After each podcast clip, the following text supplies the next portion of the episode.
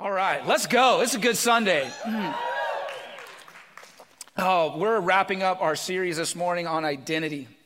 And I'm uh, just blown away by what the Lord has done and revealed in this series. If you have missed any of the uh, um, Sundays where we've been talking about this, I really do encourage you to go back on our website. You can go under the watch tab at beaches chapel dot com and click on the identity tab, and it'll give you all of the sermons from this series.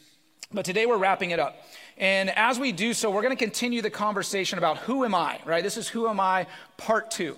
And here, here's the thing about walking with the Lord that, that we, we always kind of need to be aware of, and really I believe we fight a lot. And if, if you look at God, and this is, this is an oversimplification, and, and truthfully, anytime we talk about the Lord out of our understanding, it's an oversimplification, right? Because God is just so big. But, but in a, in a even more shrunken down way, we, we need to look at God in two parts, as part of a, um, a seesaw, right? Or a truth scale, where we, on one side, we have grace, right? And God is, he, Jesus is, is grace, and his whole existence and his walk on the earth and his sacrifice on the cross and his resurrection was all about grace, right? He was our sacrifice. He took our place. And so that is one side of the scale. But on the other side, to balance out the grace and to understand why last week's sermon Why last week's message about, about how we are God's chosen, we are his, and he loves us. What makes that so radical and so mind-blowing is not just that, it's because of who we are at our core. And that's the truth. The truth says that we're sinners. At the core of who we are, in everything, we are selfish people who look out for ourselves all the time. But because of God's grace for us, despite that truth, he loves us anyway. But there has to be that balance. We can't talk about one without talking about the other. And if I'm being totally honest with you all this morning, and I think I have so far, so why not, let's keep going. I think there's a tug of war going on within the church over those two truths. You have some churches that all they want to do is pound truth. You are a sinner, you are bad, you are this and all that stuff, right? And that's the message. And that's the truth, right? And then there, the, there's the other side. There's other churches who their only message is grace, right? And it's okay, it's okay. It just, we'll accept you however you are, and that's all right. And there's no balance between the two on either side. And I'll be honest with you, I'm not sure which one is worse. There has to be a balance to understand that in Jesus there is grace, but the grace covers the truth. That we need him. And if we don't understand the truth of who we are, then I'm not really sure what kind of savior we're worshiping in the first place. And there's the people that, that reject Jesus. We look in the mirror and say, well, I, you know, I'm, I'm okay, so I don't need a savior. But when we can look in the mirror and we see the truth of who we are and our predicament of our own self, then we can say very easily and surely, yes, I need a savior. And Jesus is it. Through his grace of who he was on the cross and who he is today in heaven, interceding on our behalf. Amen? Amen. So I want to look this morning at, at um, first I want to start with this quote. I, I, I'm totally ripping this off from a devotional I uh, did this week on the YouVersion app. And it's from D A Carson. And it says, it says this, people do not drift toward holiness. I'll say that again. People do not drift toward holiness. Y'all got me? Apart from grace-driven effort, people do not gravitate toward godliness, prayer, obedience to scripture, faith, and delight in the Lord. We drift toward compromise and call it tolerance. We drift toward disobedience and call it freedom. We drift toward superstition and call it faith. Can you holla? It's the truth. It's not always easy to hear. What he's saying there basically is, is who we are as people. We don't naturally, we don't naturally drift towards the good things of God. That's why the Bible says, pursue righteousness, run the race. Don't jump in the, in the river and just drift towards it, right? Our faith is not a tubing down the Ichetucknee, all right? If anything, it's swimming against the current of the river. we don't drift towards holiness. We don't drift towards righteousness. It is a decision that we have to make every single day throughout the day to pursue the things of the Lord, because our own nature says go this way when Jesus says go this way. Why? Because the truth is, is that we are sinners at our core. But the grace says, I got you. You can follow me. I've made a different way for you to go. But if we think for a second that we can just show up at church and hear a sermon and some awesome worship, and that is going to dictate the rest of our week where we can just drift towards God, we are mistaken. And I'll be the first one to admit it.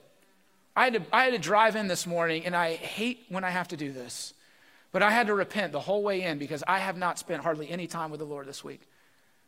That, that devotion, that quote from that devotion, that was the one I did. I'm just being honest with y'all. That was it. I made time for other things, but I didn't make time for the Lord. I wasn't drift. I wasn't drifting towards him. I didn't make any conscious effort, any decision to pursue with everything that I am the things of the Lord. And if, again, we think that that's who we are, we're wrong. All of us. This morning, I want to talk about repentance. And we're going to have a time to respond later, but I want to talk about the need for it, and I want to talk about what it looks like and why we do it. Because in a lot of ways, repentance, and I don't, well, it, it's the enemy, has made repentance taboo in the church. And I will make it a point, y'all, to bring repentance up in a sermon or dedicate an entire sermon to it all the time, because we have to be reminded of it. Why? Because we don't drift towards it. We have to pursue it. We have to make the decision to do it. And I want to, before we get, you know, too deep into it, I want to look at the story of Joseph and his brothers.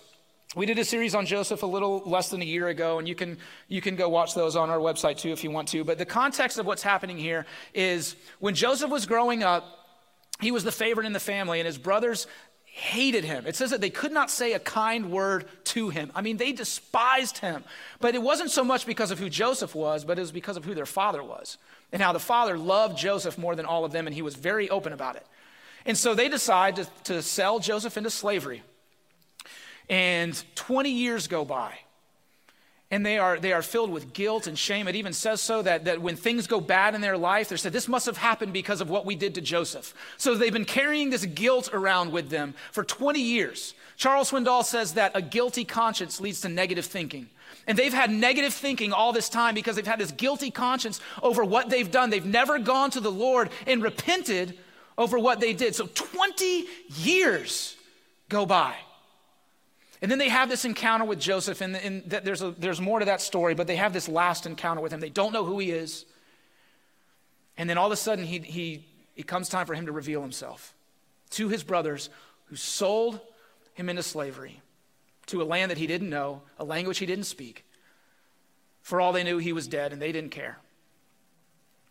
And this is the scene of what happens when all comes to light. As Genesis forty-five, starting in verse one. Then Joseph could no longer control himself before all his attendants. And he cried out, have everyone leave my presence. So there was no one with Joseph when he made himself known to his brothers. And he wept so loudly that the Egyptians heard him, and Pharaoh's household heard about it. Verse three, Joseph said to his brothers, I am Joseph. Is my father still living? But his brothers were not able to answer him because they were terrified at his presence. Listen, y'all, when we approach the Lord, when we approach the Lord and, and confess our sins and repent to him, it, it is a very vulnerable thing to do. And what we need to understand in that time, Jesus is saying, I am Jesus. Just like Joseph says who he is. They don't really even know who Joseph is yet. They know that he's his brother, but they don't know about the man that he's become, the man of God that he is. And it's like he's saying, listen, I, I'm Joseph. And in the same way, how much more when we approach God and he says, I am Jesus, that takes away what they have in that moment. It says they were terrified at his presence, and we can come to the Lord and we're terrified because we think we're going to be exposed. We think we're going to be shamed and embarrassed and punished, and lightning is going to strike us because we've been walking around with a guilty conscience, which leads to negative thinking. And Jesus is saying, no, no, no, I'm Jesus. I know that what you're saying is the truth of what you've done, but I am Jesus and I cover it with grace. There's the balance. He doesn't say, yeah, that's the truth. You're right. You deserve punishment. He says, you don't need to be terrified. I'm Jesus, and I'm going to cover you with grace. The story goes on to say in verse four, then Joseph said to his brothers, come close to me. When they had done so, he said, I am your brother Joseph, the one you sold into Egypt. And now do not be distressed, and do not be angry with yourselves. I'm going to say that part again. Do not be distressed, and do not be angry with yourselves for selling me here, because it was to save lives that God sent me ahead of you. When Joseph tells his brothers, come close, and in the Hebrew, that, that has a double meaning. It's, it's come close physically, come close to me. Like bring, bring yourself to me. But there's a very figurative meaning to this word, and it's, it's come close, you're safe. Come close for, an, for, a, for a, an embrace of emotion. Come draw near, it's like draw near to me. You don't have to be at a distance anymore. And it goes on to say in this, in this story, we're not going to have it up on the screen, but it says after they did this, they embraced and he wept as he hugged Benjamin. And it says, all the brothers talked. I love that line. It's like for the first time in all of their existence, even going back to their childhood, for the first time ever, all the brothers are finally family. Why? Because there is true restoration. There is repentance and there is forgiveness. And that brings relationship. That allows them to come close, and that is what we don't get about repentance. When we, when, when we hear about it, we want to resist because we think if we say anything to the Lord about what we've done and the sins that we've committed, that's going to cause separation. No, it causes relationship. It's Jesus saying, hey, I'm Jesus. Come close. You don't have to be terrified. You don't have, you can take that guilt. You can take all of that away. I have you covered by who I am and the grace that I give. But we have to bring our truth to him. We can't hide it away because we're ignoring the truth of who we are. Jesus is the only one that has ever perfectly balanced truth and grace. We try, and there's moments where you know, our truth rises up over people and we just, ah, you know. And we want to be gracious with them, but we just fail. Or we go the other way and we bend and we're too gracious and we ignore the truth, right? Jesus was perfect in it. And I want to look at a specific chapter in Matthew that shows both of these things so perfectly of who Jesus was. We're going to start with the truth first. And that's in Matthew eleven, starting in verse twenty. This is Jesus talking, y'all, okay? This is Jesus talking. Then Jesus began to denounce the towns in which most of his miracles had been performed because they did not repent. Woe to you, Chorazin! Woe to you, Bethsaida! For if the miracles that were performed in you had been performed in Tyre and Sidon, they would have repented long ago in sackcloth and ashes. But I tell you, it will be more bearable for Tyre and Sidon on the day of judgment than for you. And you, Capernaum, will you be lifted to the heavens? No, you will go down to Hades. For if the miracles that were performed in you had been performed in Sodom, it would have been, it would have remained to this day. But I tell you that it will be more bearable for Sodom on the day of judgment than for you. Wow, that is heavy. Jesus is not mincing words here. He's using that same word, woe, to these towns that saw all these miracles. These, these are the towns that saw more miracles than any other place. And he's saying, woe to you. That same word that he says to the, to the Pharisees when he is calling them out. Woe to you, you hypocrites. Woe to you, you brood of vipers. That same word, woe to you. You saw what I could do more than anyone else. You saw my power, and you didn't do anything with it. You never repented. You see, when we encounter Jesus, our first reaction should be to fall on our knees and say, Father, forgive me. Not because we feel like we have to, but because we want to, because we are in the presence of the Most High God. And we are faced with who we are. And so we drop to our knees and say, Father, forgive me. Forgive me. And when we do so, He is faithful and just to forgive us. He does it. Why? Because the truth is we need forgiving, but the truth is also he's gracious to forgive. There is that balance all the time. And if I can get again on my soapbox a little bit for a second this morning, y'all just bear with me. I read this and I think about these towns that saw the power and the miracles of Jesus. And I wonder, Lord, is that us? Is that America? Where we have all the freedom in the world to worship you openly, without threat, we to the point where almost every church in this country literally live streams on the internet for anyone in the world to see what we are doing. We actually broadcast it. And I wonder if Jesus is saying, woe to you. What are you doing with the freedom that I have given you? Are you calling your freedom disobedience? Are you calling it tolerance? I have given you all of me. You can buy Bibles in bookstores at the mall. You can carry it around on your phone wherever you go. And all you're interested in are the goosebumps on Sunday mornings.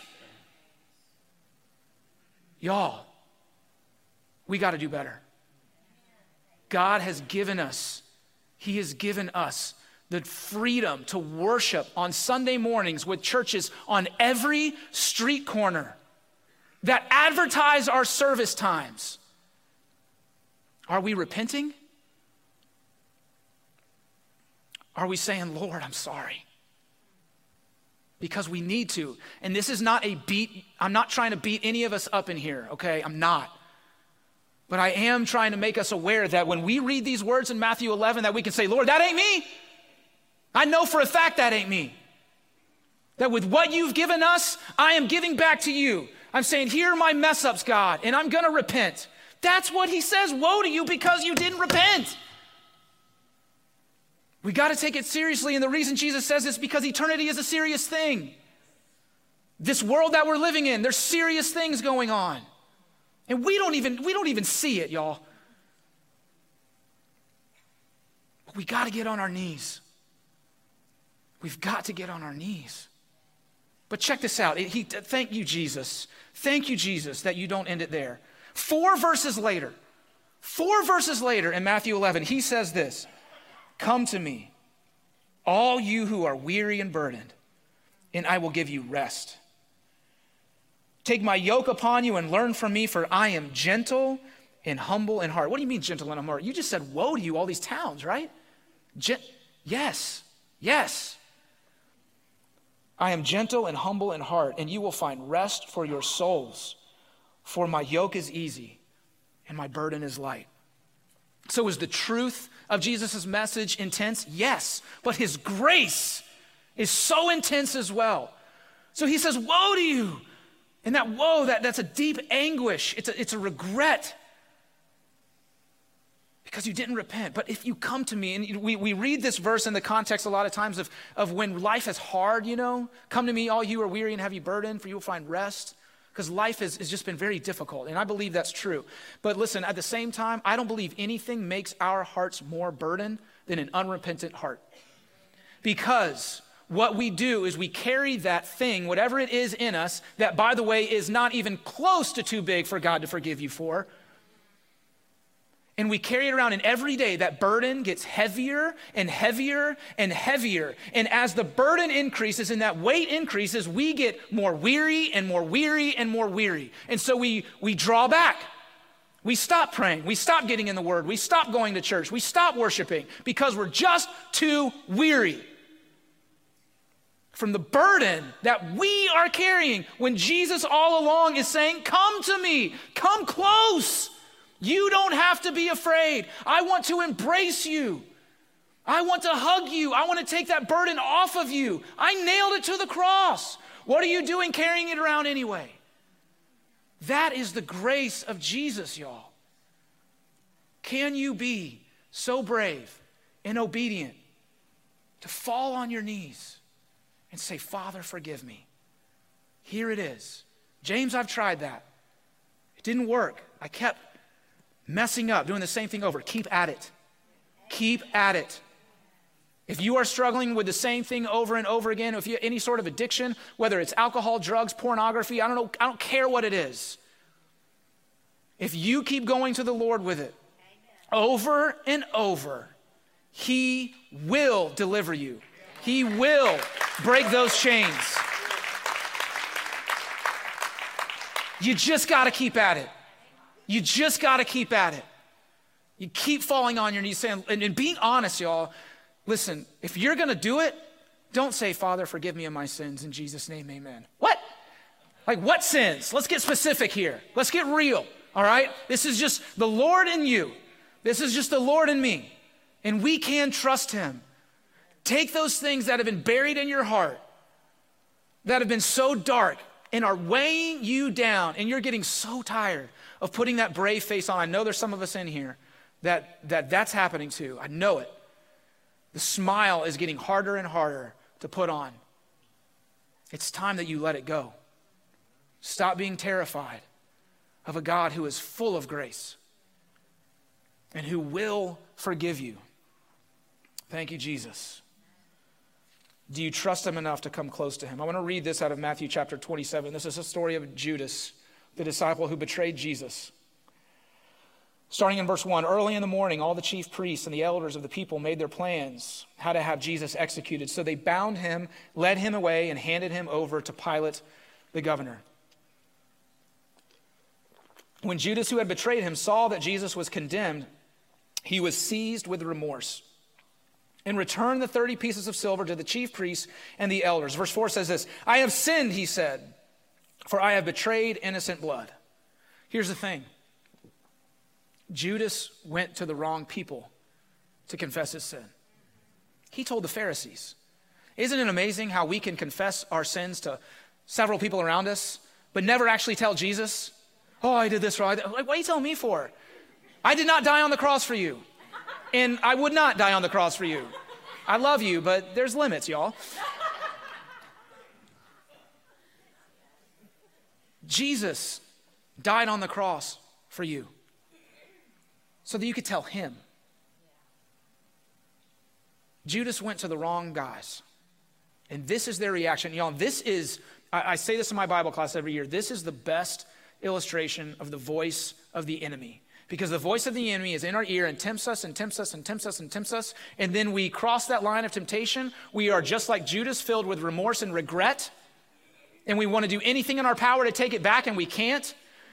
And this is what the enemy says. After the temptation has happened, after he has said all these things about how great life is going to be and you're going to be satisfied with this and all those things, and then regret comes, the enemy says just what they says. What is that to us? That's your responsibility. So Judas threw the money into the temple and left. Then he went away and hanged himself. The ultimate, the ultimate result of unrepentance is death. That is what the devil wants. He wants to steal, kill, and destroy us. It is why, it is why he tries to make it so hard for us to repent. Because he knows the more that we carry around, whether we hang ourselves or not, on the inside we're dying. Repentance is freeing. It is freeing, but it is not something that we drift towards. It is a decision that we have to make all the time. And I, I always wonder, you know, what if, what if Judas had gone to Jesus and he had said those words, those same words that he said to the Pharisees? What if he had said them to Jesus? You know what I believe Jesus would have said? He said, Judas, I'm Jesus. Come close to me. And then Judas would have heard the three words that he was so desperate to hear in those moments before he killed himself. You are forgiven. Amen. That's what he would have heard. A rope did not kill Judas. It was a lack of understanding of what repentance was that did. He didn't get it. He didn't understand who Jesus really was.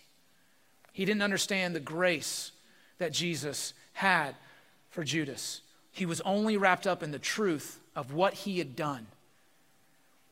There's a balance. There is a balance. And we cannot expect, and we cannot afford the luxury of even thinking that we can drift towards repentance. We need to lead the charge, y'all. We're waiting for our leaders to do it. We're, late, we're, we're waiting for the world to do it. And Jesus is telling the church, y'all are the ones that know me the best. Why aren't you doing it? And we need to be. We need to be for the church. We need to be for our country. We need to be for the world. But ultimately, we need to for ourselves, because God wants more for us. He wants our relationship to grow with him. Because though at the core we are sinners, we are also set free, and we are no longer slaves. Just like we sang about this morning, we are no longer slaves to fear. Sin causes fear. But we've been set free, so why don't we act like it? Why don't we act like it? I'm gonna have the band come back up, and I just wanna read a few more verses on repentance for y'all that are in the Bible. Just a few, because there's a lot. We could be here for a while.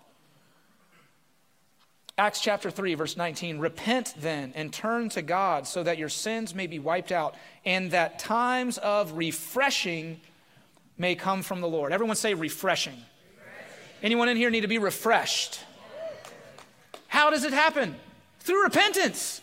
Repent so that times of refreshing may come. Not times of guilt and shame. Not times of, of punishment and exposure. Repentance brings refreshing. Did y'all hear me on that? Yeah. All right. Repentance brings refreshing. Second Chronicles thirty and nine, uh, verse nine. For the Lord your God is gracious and compassionate. He will not turn his face from you if you return to him. He's gracious and he's compassionate. When we go to him, he will be compassionate with us. Matthew three, verse eight, produce fruit in keeping with repentance. Hmm. That's an interesting one, right? God, I just want to bear fruit. I want to bear fruit. I want to bear fruit. Okay, repent. That's what Jesus said. You know who he's talking to there? The Pharisees. Surprise, surprise. If you want to bear fruit, repent. That's the importance of repentance. Matthew nine, verse nine through thirteen. As Jesus went on from there, he saw a man named Matthew sitting at the tax collector's booth. Follow me, he told him. And Matthew got up and followed him. While Jesus was having dinner at Matthew's house, many tax collectors and sinners came and ate with him and his disciples. When the Pharisees saw this, they asked his disciples, why does your teacher eat with tax collectors and sinners? On hearing this, Jesus said, it is not the healthy who need a doctor, but the sick. But go and learn what this means. I desire mercy, not sacrifice, for I have not come to call the righteous, but sinners. Y'all, we try and act like we're not sinners, and Jesus is saying, that's who I came for. I'm about the sinners. I have dinner with the sinners. That's who I came for. We have it so backwards sometimes. That is who Jesus came for. And we try and say, that's not me. I'm going to be the first this morning to say, that's me. That is me. And Lord, thank you that you came for me. I want to reread that first quote this morning. People do not drift toward holiness apart from grace-driven effort. People do not gravitate toward godliness, prayer, obedience to, uh, to Scripture, faith, and delight in the Lord. We drift toward compromise and call it tolerance. Forgive us for that, Lord. We drift toward disobedience and call it freedom. We drift toward superstition and call it faith. I'm going to pray for us as we enter back into worship. You just stay seated until we start singing again, but I'm going to lead us in a prayer of repentance. And then I'm going to just ask us, I really believe this morning we're supposed to do this. Or I'm just, I'm not just, just forgive me, Lord, for that. I'm going to lead us in a prayer of salvation. Whether you're watching online at home or you're in here, and you have never received Jesus as your Lord and Savior, this is your moment to bring those things that you've been hiding in your heart. Even as you sat in church and you heard these songs and it was just too much, this is your moment to just lay him at Jesus' feet, where he is, he is literally in this moment, to whoever in here or watching online that needs to hear this, he's calling you and he's saying, come close to me. It is time. It is time. And if you've prayed that prayer before, say it again. The Lord does not grow tired of hearing us professing our faith to him. I think it's music to his ears every single time that we pray. First, let me pray for all of us. Father, I thank you so much that you are gracious in the truth of the reality of who we are, Lord. That we are imperfect, that we fail, we fall short, we neglect you, we shrink you down, we try and bend your righteousness and your holiness to fit our needs. God, we're sorry. Father, forgive us. Forgive the church, Lord. Western church, Father. With the freedoms that you've given us, Lord, the comforts that we have, we've gotten too comfortable, and we've taken your sacrifice for granted. Forgive us, Lord. Father, I pray, Lord, that you would strengthen us. God, that the example of Jesus, being that perfect balance of grace and truth, would be what we strive to be. God, that we would never get so obsessed with one side or the other, but we would understand it is two-part. That in, in truth, there is grace for all to begin in their, begin and grow in their relationship with Jesus Christ, here at Beaches Chapel and so many other places as well, Lord. God, I pray that as the church, we would stand united, that we wouldn't bicker, and we wouldn't kick each other when we're down, but that we would hold each other up, we would love one another, and we would pray for one another, Lord. And we would be a church that takes full advantage of the freedoms that you've given us here to speak the truth in grace, and always, always, always point people to the cross. Lord, give us wisdom on how to navigate these very difficult waters that we're in right now as a world. Forgive our leaders in this country for the mistakes that they've made, for the decisions that they've made that were not of you. God, we pray for our leaders right now. We pray for our president. God, we pray, Jesus, that you would shut every single door that is not of you. God, that you would open doors that is of you.